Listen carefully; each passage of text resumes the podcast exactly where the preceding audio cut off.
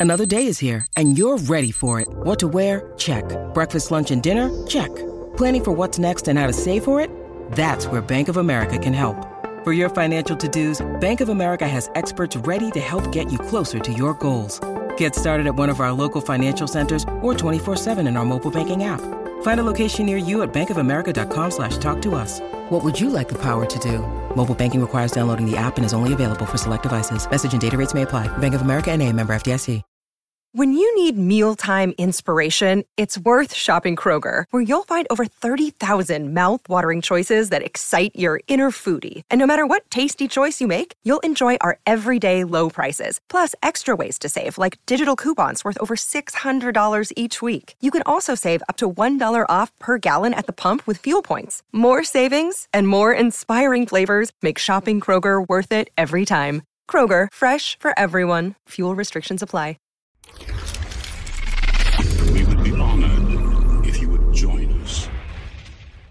Hey guys, how are you doing today? So, since episode 3 Revenge of the Sith, the ability to cheat death has been a power that the Sith had wanted to achieve. And we know that Palpatine wanted to live forever, and Vader wanted to bring Padme back from the dead. The perfect triangle. Other Sith lords in the new canon, like Darth Momin, relied on something called essence transfer. This was the dark side ability to place a portion of your soul in an object so that even after you died, part of you would live on. In this way, you could influence somebody who has a body during the present time to do your bidding and hopefully allow you to be resurrected by possessing them.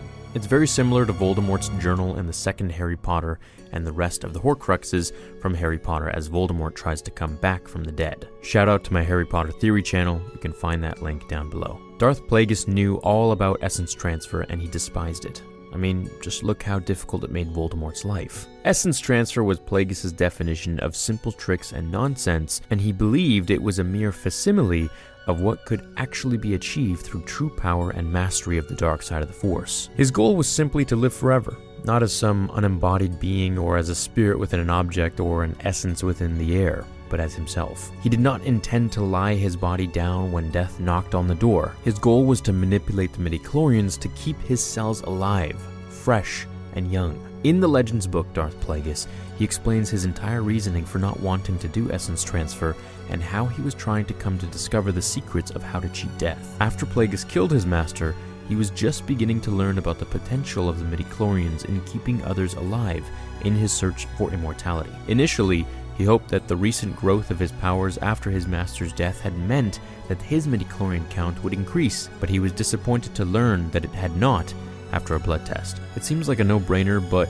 what did Plagueis actually know about midichlorians at this point? Well, Galaxy research had long ago established that blood transfusions from force sensitive individuals did not confer force powers to recipients, though blood with a high midichlorian count could grant temporary strength and resiliency.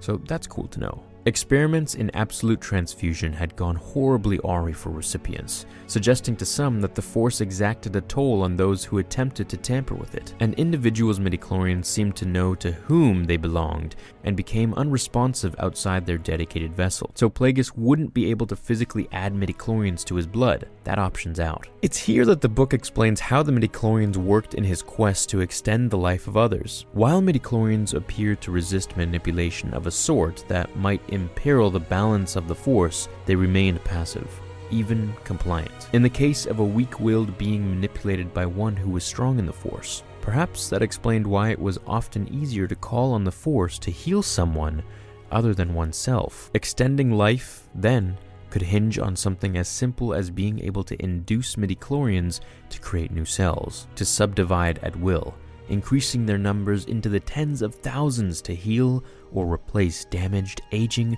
or metastatic cells. Midichlorians had to be compelled to serve the need of the body, to bestow strength when needed, to overcome physical insult, or prevent cells from reaching senescence. If one accepted the tales handed down in accounts and holocrons, the ancient Sith had known how to accomplish this. But had Sith like Naga Sadow and Exar Kun genuinely been more powerful, or had they benefited from the fact that the dark side had been more prominent in those bygone eras? Some commentators claim that the ability to survive death had been limited to those with a talent for sorcery and alchemy, and that the use of such practices actually predated Dark Jedi. But Plagueis knew that this Sith sorcery had been employed less to extend life than to create illusions, fashion beasts, and resurrect the dead. Darth Bane's disciples, however, believed that he had experimented with a technique of even greater significance, that of essence transfer, which involved the relocation of an individual's consciousness into another body,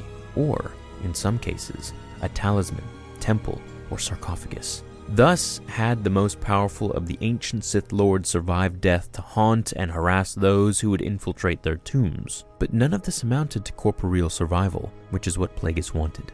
Plagueis had no interest in being a lingering, disembodied presence, trapped between worlds and powerless to affect the material realm, except through the actions of weak minded beings he could coax into action. Nor did he seek to shunt his mind into the body of another, or some vat grown clone as Emperor Palpatine would do years later, in Legends and in canon. Nothing less than the immortality of his body and mind would suffice everlasting life. Sadly, Plagueis could glean only so much from the Sith holocrons and crucial knowledge that had been lost during the brief mastery of Darth Gravid, who actually destroyed tons of Sith knowledge when he tried to combine Sith and Jedi teachings. That action set the Sith's grand plan back centuries. Plagueis could feel the shift in the Force, though, and knew that the hurricane of the power of the dark side was near and would be his to control. So, in a nutshell, it seems that Darth Plagueis wanted to go big or go home. He knew that essence transfer was really lame and it would subject him to the whims of someone else. Darth Momin tried to trick Vader to resurrect him, but when Vader realized what was actually happening,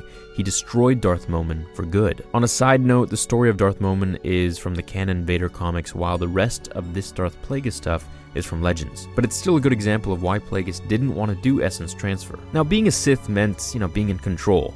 And if you had to depend on someone else's life to live, then really you're not in control. But if Plagueis could influence the midichlorians to keep his cells regenerating constantly and alive, then he would need no one. This is why he wanted immortality, because then he would have mastery over even the Force. It makes sense to me, and I'm sure Lord Momin would agree with him as well. What do you guys think?